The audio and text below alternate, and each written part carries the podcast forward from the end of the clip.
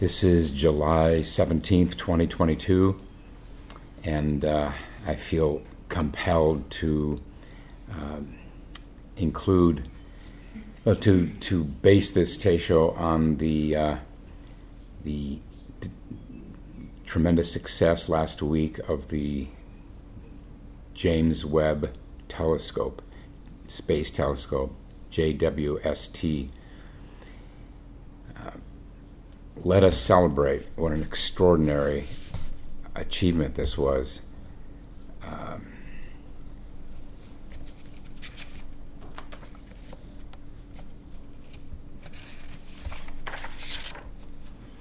it's the result of 25 years of work by thousands, thousands of scientists, scientists, engineers, and administrators belonging to an international collaboration of space agencies, companies, research centers, and universities worldwide.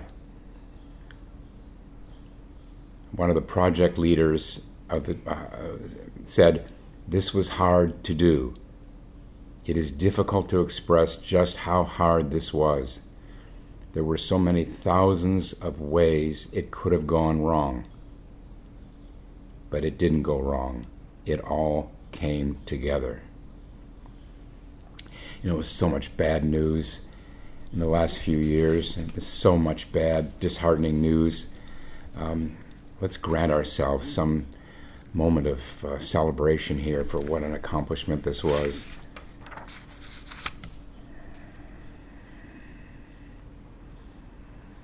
I'm going to read from, uh, if you'll forgive me, I'm going to do some reading from the New York Times. I say forgive because uh, it's always easier to read stuff than to just speak extemporaneously, but they capture it so well. This is uh, from last week. Uh, the universe was born in darkness 13.8 billion years ago.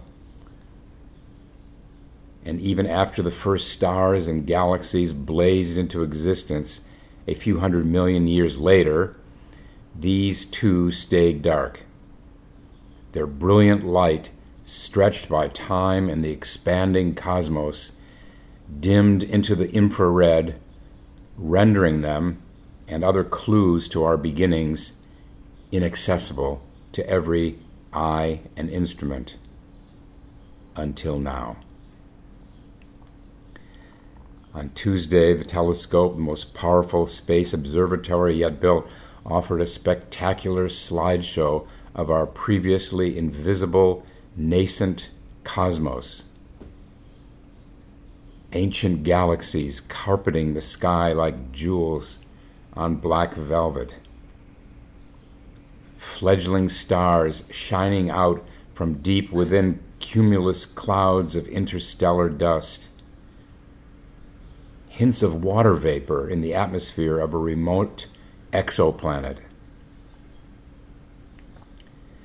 Their sum is both a new vision of the universe and a view of the universe as it once appeared new.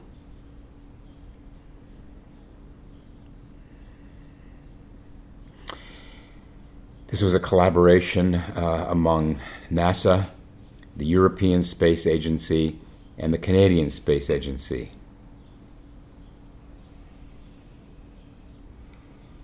This was a is is this image uh, that was first issued last week uh, is approximately it's just a tiny sliver of the night sky. It was approximately the size of a grain of sand held held at arm's length.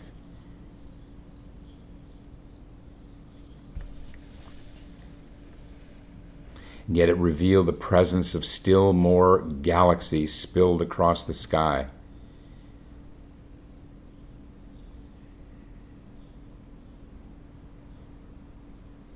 The light from those galaxies, magnified into visibility by the gravitational field of the cluster, originated more than 13 billion years ago. And then the author explains to look outward into space is to peer into the past. I suppose most all of you know this, but it still blows my mind. Light travels uh, close to 6 trillion miles a year through the vacuum of space. To observe a star 10 light years away is to see it as it existed 10 years ago, when the light left its surface. The farther away a star or galaxy lies, the older it is, making every telescope a kind of time machine.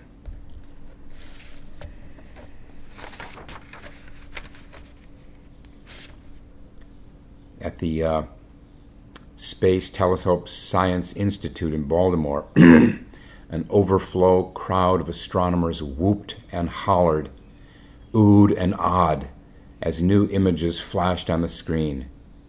The evidence that their telescope was working even better than hoped.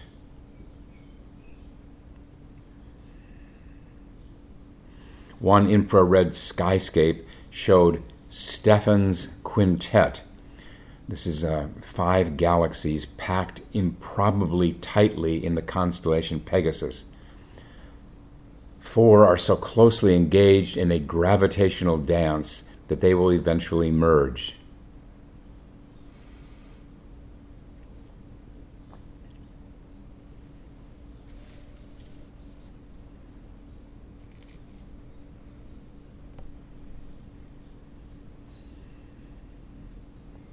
Another uh, website that I was uh, trawling.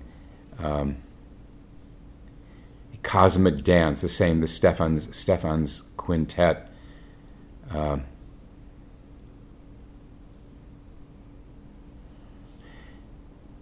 closely packed galaxies interact with dust and stars gravitationally pulled from one to another, commingling their material.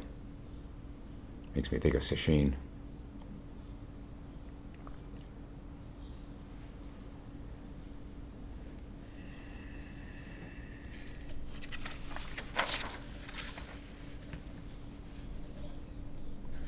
Just to just to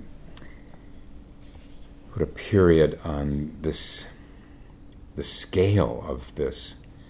Uh, a couple of websites I came across. Uh, um, space.com, nineplanets.org, and Popular Mechanics uh, say that uh, currently the observable universe seems to contain at least 2 trillion galaxies. All right, trillion. Who knows what that is? Uh, you know, in a in a gut way. Our galaxy, the Milky Way, is just one among the, those numerous galaxies and it isn't even considered a big galaxy. The Milky Way, our little Milky Way, may contain at least 100 billion planets and around 400 billion stars. So, 2 trillion of those, and many of them bigger. How do we get our minds around this? Do we even need to? It's it's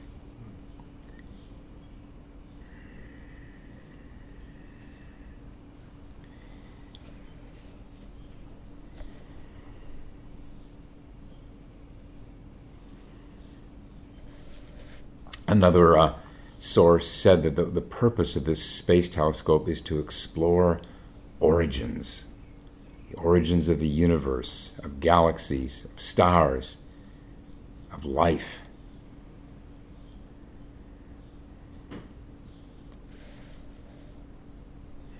A long time ago, not long in these in these terms uh, of light years, but uh, back in uh, early Buddhism, uh, there was uh, a sutra that came about the uh, it's called the Avatamsaka Sutra, also known as the Flower Garland Sutra or the Flower Ornament Sutra. In Chinese, it's the Huayan Sutra. Japanese, it's the Kegon Sutra. It's not specifically Zen, Zen Sutra like the Diamond Sutra or the Sutra of the Sixth Patriarch or the Diamond or the uh, Vimalakirti Sutra. Uh, or the Shurangama Sutra. Uh,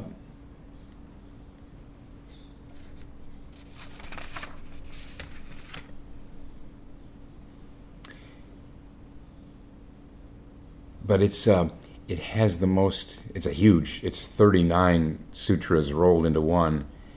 A sutra, by the way, for very new people, sutra just means scripture. It's one of the. Uh, this one is the foundational text or sutra of the of the sect of Buddhism. It's not Zen sect, but it's very much highly regarded in Zen. Always has been by many of the masters. In this sutra. I fished out from these 1600 pages uh, a chapter called The Formation of the Worlds.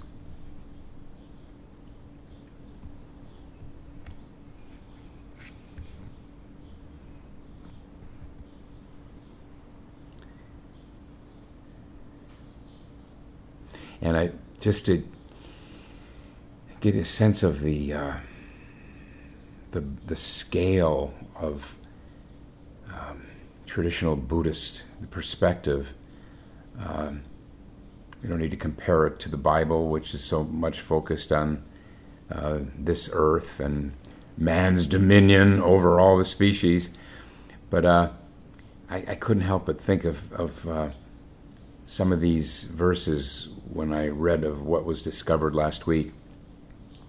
This is this is a few few verses.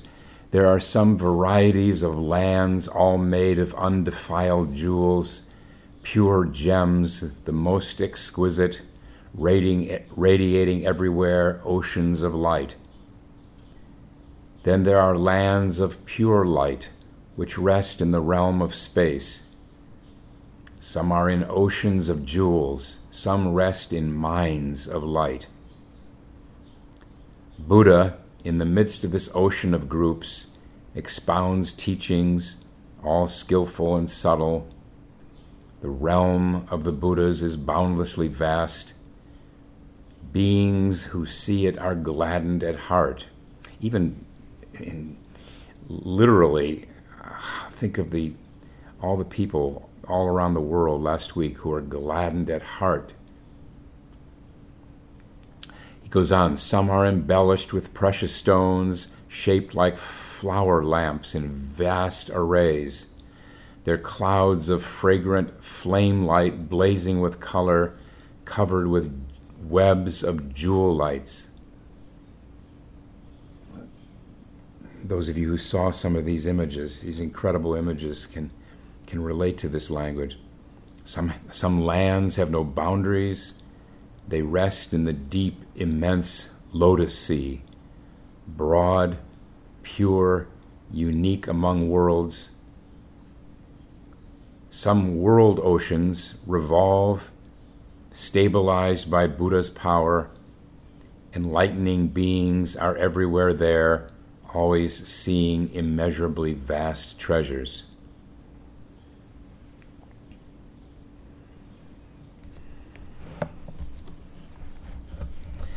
So the, the, the basic theme of the Huayan Sutra that I was just reading from is the mutually unobstructed interpenetration. It teaches that the human mind is the universe itself and is identical with Buddha. Remember, Buddha, in its simplest, the one we're going to use here, just means awareness doesn't mean some guy, a god, uh, who's omniscient and omnipotent and omnipresent. Buddha, when we talk about the Buddha, it's okay, a historical person, Siddhartha originally. But Buddha, think big. It's our own mind, it's our own awareness that is beyond age. Remember, Roshi Kapleau in his 70s or 80s saying, you know, I don't actually feel old um, in, in, in the sense, yes, my body, the aches and pains and everything, but in another way, I don't feel older, and and I didn't quite get it at the time. I do now. It's uh, it's this ageless awareness. When we're aware, how can we put an age on that? If we're aware at that moment, it's Buddha.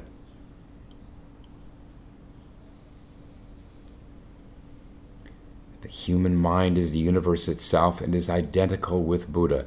That Buddha, mind, and all sentient beings and things are one and the same. There it is.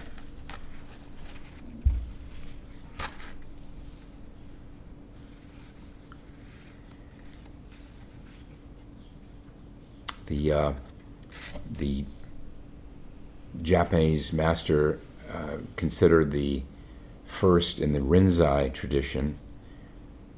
Put it this way: Great is mind. This, by the way, is mind with a capital M. Heaven's height is immeasurable.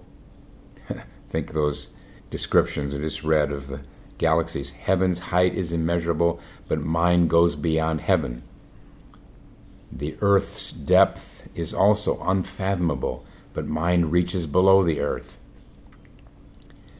The light of the sun and moon cannot be outdistanced, yet mind passes beyond the light of the sun and moon. Again, awareness, Buddha. The macrocosm is limitless, yet mind travels outside the macrocosm. How great is space! How great the primal energy! Still, mind encompasses space and generates the primal energy. Because of it, heaven covers and earth upbears. Because of it, the sun and moon move on, the four seasons pass in succession, and all things are generated. Great indeed is mind.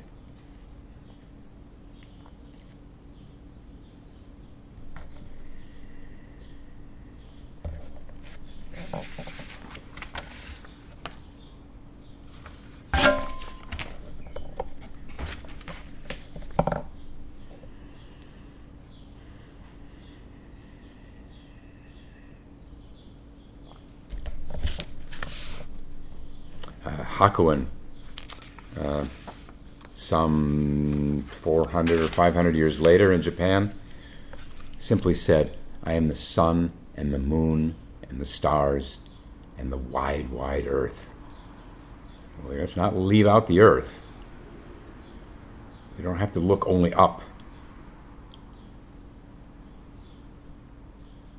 The what we call the sky, the heavens, is not just up. We're, we're of course, a, a globe in space.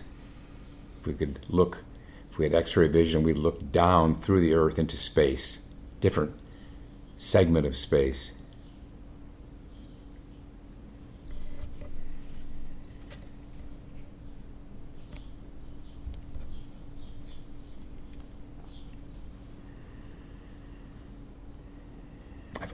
Always, in case you couldn't tell, I've always been immensely uh, fascinated and inspired by astronomy.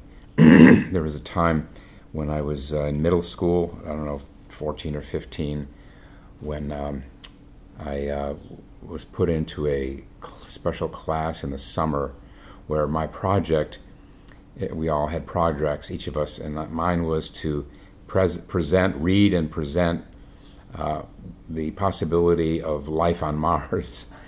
it's a long time ago. Uh, so, allow me some thrill about all this. And yet, as enthralling as this view into deep, deep space is, and inspiring, it's inspiring. It's still looking outside us, uh, outside oneself. It's still dwelling on objects that we imagine to be out there apart from this one. And what co- comes to me in the midst of my excitement about all this is how much will it contribute to our living in peace with others? Not to mention how that $30 billion on this, this one project, $30 billion, um, how much could that have been used to help those in need?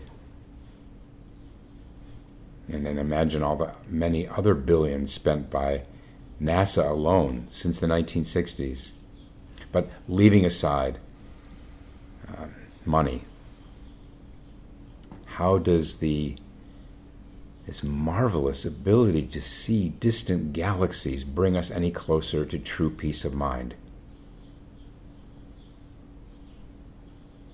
Same with uh, space voyages within our own solar system. How does it help us realize the great matter? That is, how does it help us come to terms with our inevitable death? For whom the bell tolls.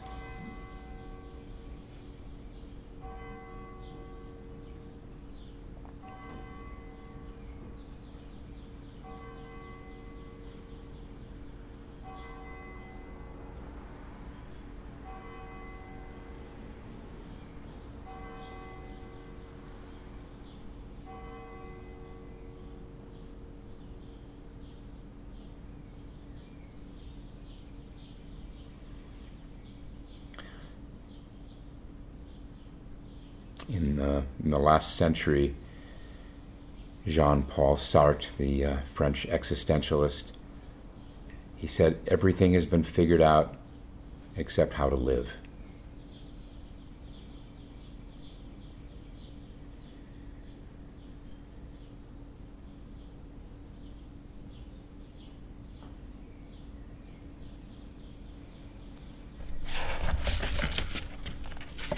That's our business in Zen how to live.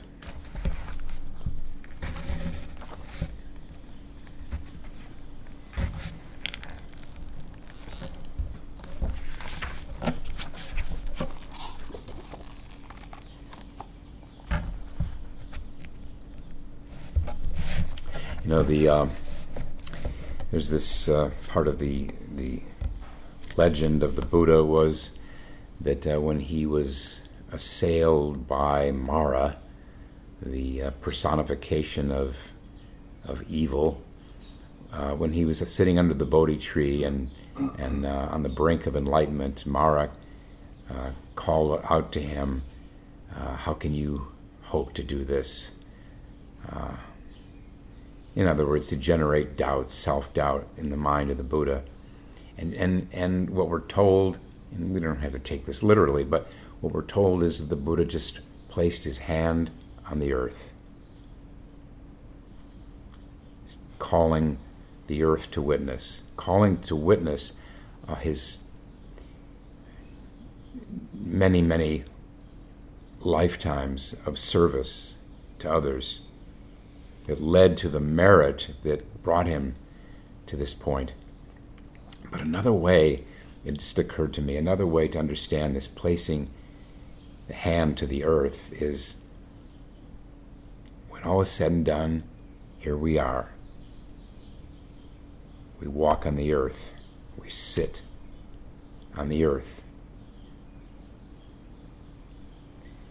Says it could be seen as a reminder, in this case, for us in the 21st century, that we need to use this human body mind to realize the essential while we still have the time.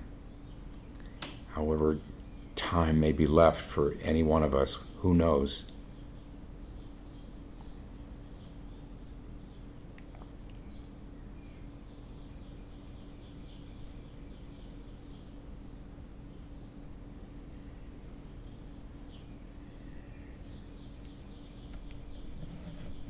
And there is this, this uh, great emphasis or orientation in Zen on, on um, attending to this life right here where we are, the practical, the concrete.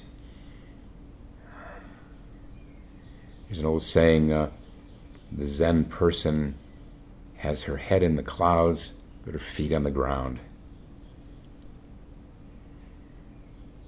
This, this, uh,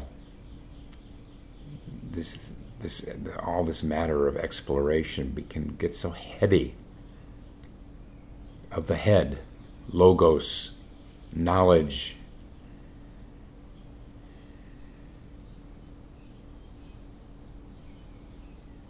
There's a koan in the uh, Book of Serenity, Shoyo Roku, where uh, Master Dizang asked uh, another master, well, may, I don't know whether it's a master or a monk.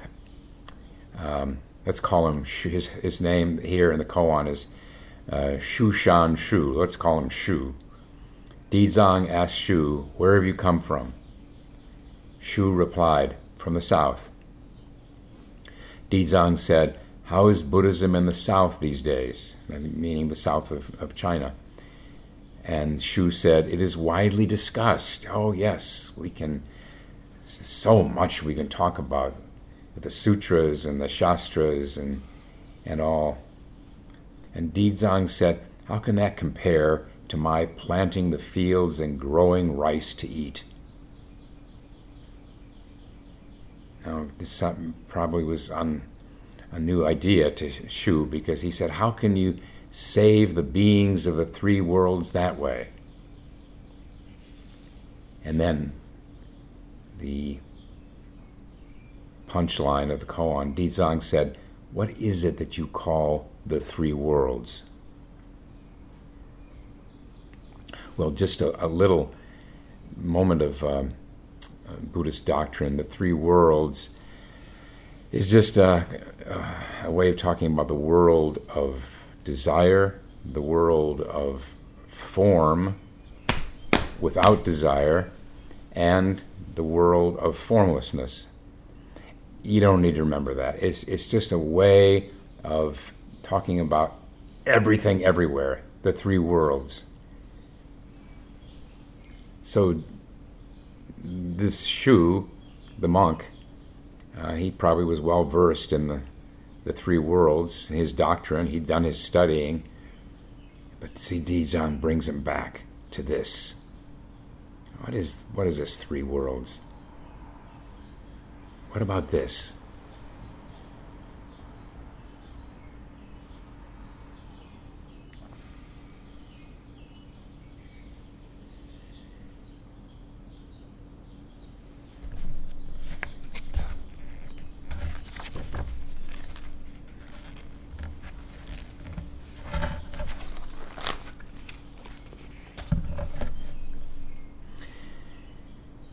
Socrates said, wisdom begins in wonder.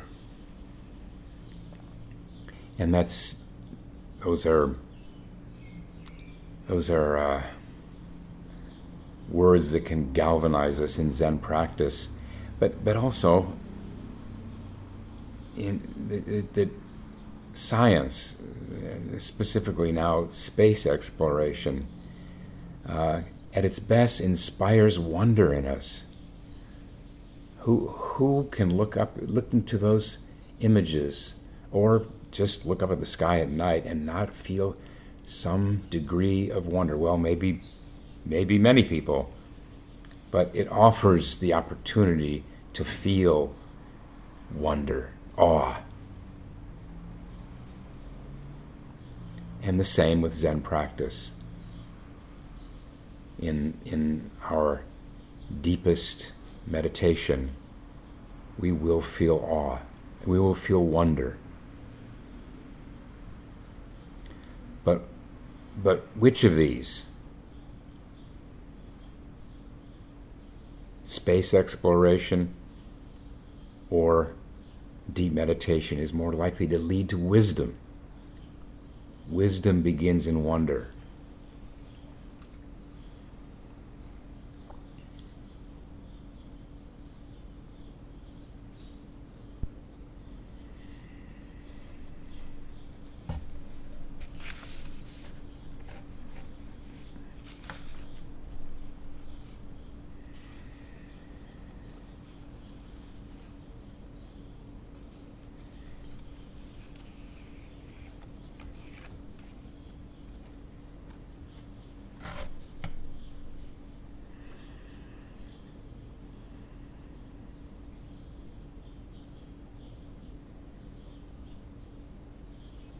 Back to the theme of the uh, the Avatamsaka Sutra. Uh, we, we, we recite, we chant in the affirming faith and mind uh, things are things because of mind, as mind is mind because of things. These two are merely relative, and both at source are emptiness. So we have a word we call mind, we have a word we, we the, things, environment. And philosophers have debated for centuries about the relationship between mind and environment or things. But behind this, what can be quite useful distinction, uh, what is there?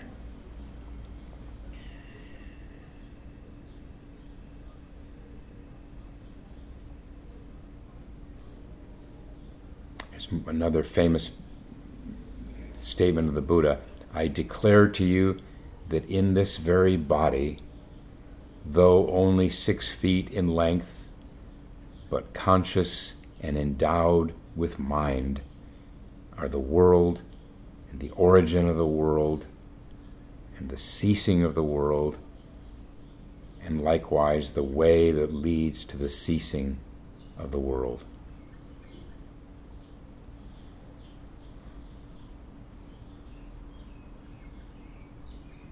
This is what the Chinese masters meant when they refer to the body of reality.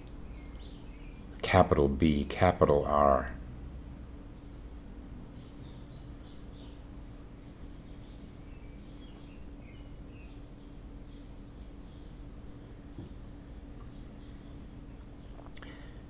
I've often uh, quoted the uh, Zen Master Dogen from the 13th century. You think that your mind is thoughts and concepts but actually it is mountains and rivers and grasses and stones. And now we can add galaxies, exoplanets, interstellar dust, mind.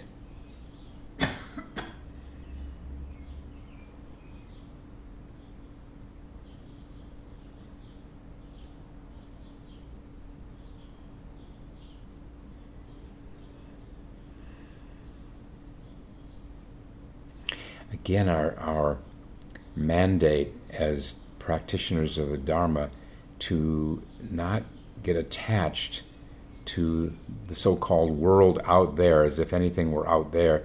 The world out there, the world of objects,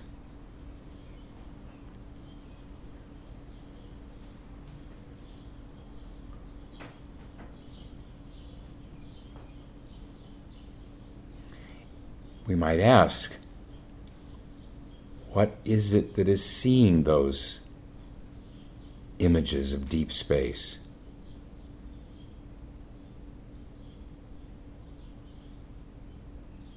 What engineered, designed and engineered all those mirrors and other components of the telescope?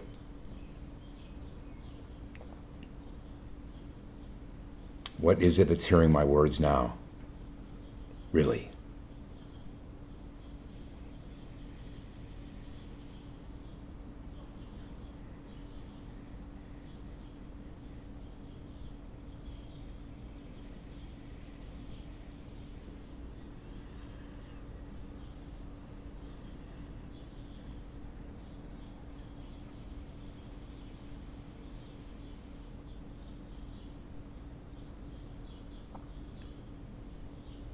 Here's another cool koan from the uh, Book of Serenity.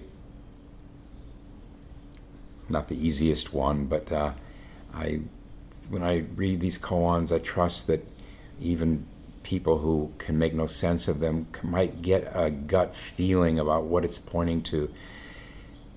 Uh, so it's again, it's two masters, Kaoshan and uh, Elder De D-E. Uh, the E is pronounced like, uh, well, like that. Um,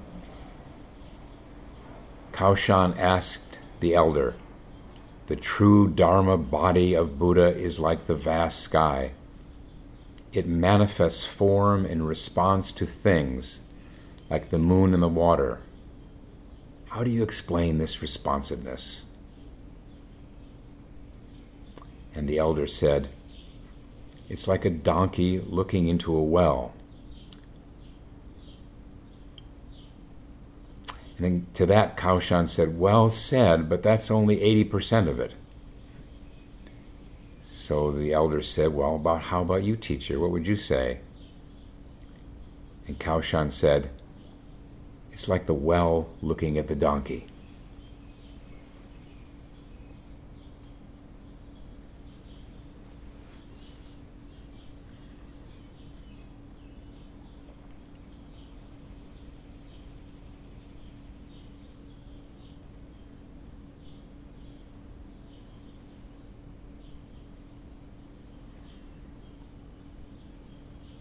Hundreds of years after this encounter between Kaoshan and the elder, Nietzsche said, Stare long enough into the abyss, and the abyss will stare into you.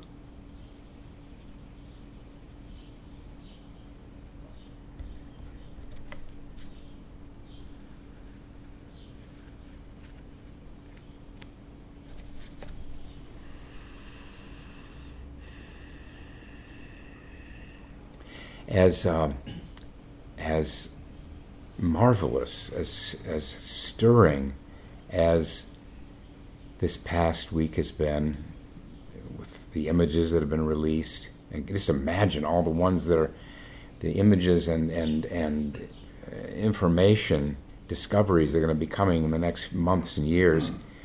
As marvelous all, as all that is, it's all just half of the truth. No matter how fully developed, how extensive it can be, ever can be, it's only half. It's the side of form, of things.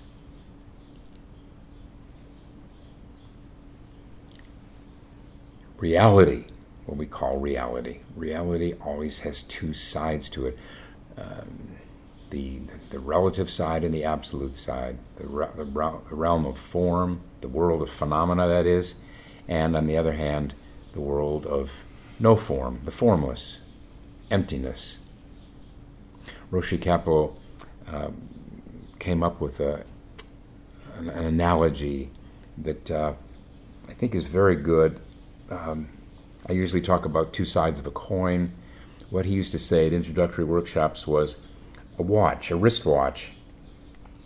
And uh, just for the purposes of the analogy, uh, let's say that the back of the watch has nothing on it no little etchings or numbers or the name of the manufacturer or anything. It's blank. The back of the watch is blank. And, and then you've got the front, the face of the watch with all those numbers and the movement of the hands if it's an analog but let's say just all those numbers. This this face is the side of differentiation, differences, change. That's the, the side of the of the relative, the conventional view of things, even of vast space. The the other side, the side, that blank side that's we don't see because it's against our wrist, is the side of no thing, no things, emptiness, shunyata. If the face is time, the other side is no time, the changeless, eternity. There's no watch or coin that has only one side. Even if you if you made a watch that was a millionth of a micrometer thin, there's still another side to it. If, if there aren't two sides, it has, has no reality to it.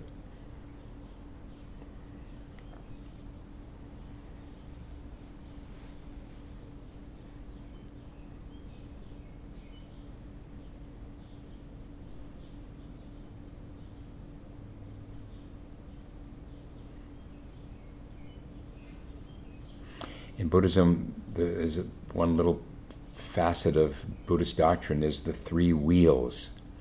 And the three wheels refers to the, the object seen, the subject who's seeing, and the act of seeing. So that's the act of seeing includes these other two components, all three of them. So looking into deep space, well, there it is, all those incredible, mind blowing galaxies out there. There's the one who sees it, and that pulls together the whole view, the, the, the seeing, the seer, the seen, and the seeing. And ultimately, all three are without any substantiality to them. They're in flux. There's nothing permanent there.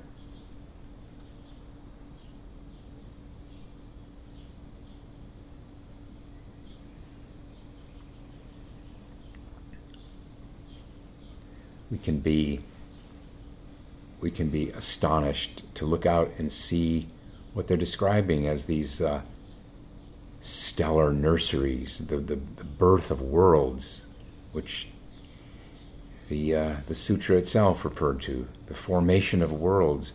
But hold on, there's also what Zen Master Bankei referred to as the unborn. That's the, the backside of the watch. The unborn, the undying. ultimately, that is our work in Zen. To see that and to see that the, the world of, of birth and death, creation and destruction, is no other than the world that is beyond that. There's just one watch, one coin.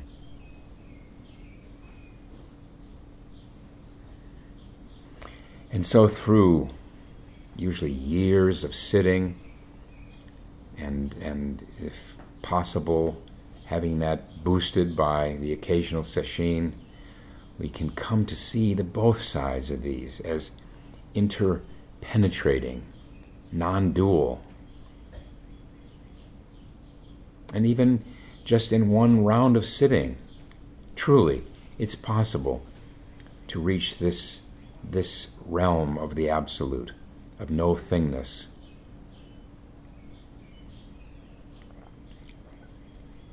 We'll stop now and recite the four vows.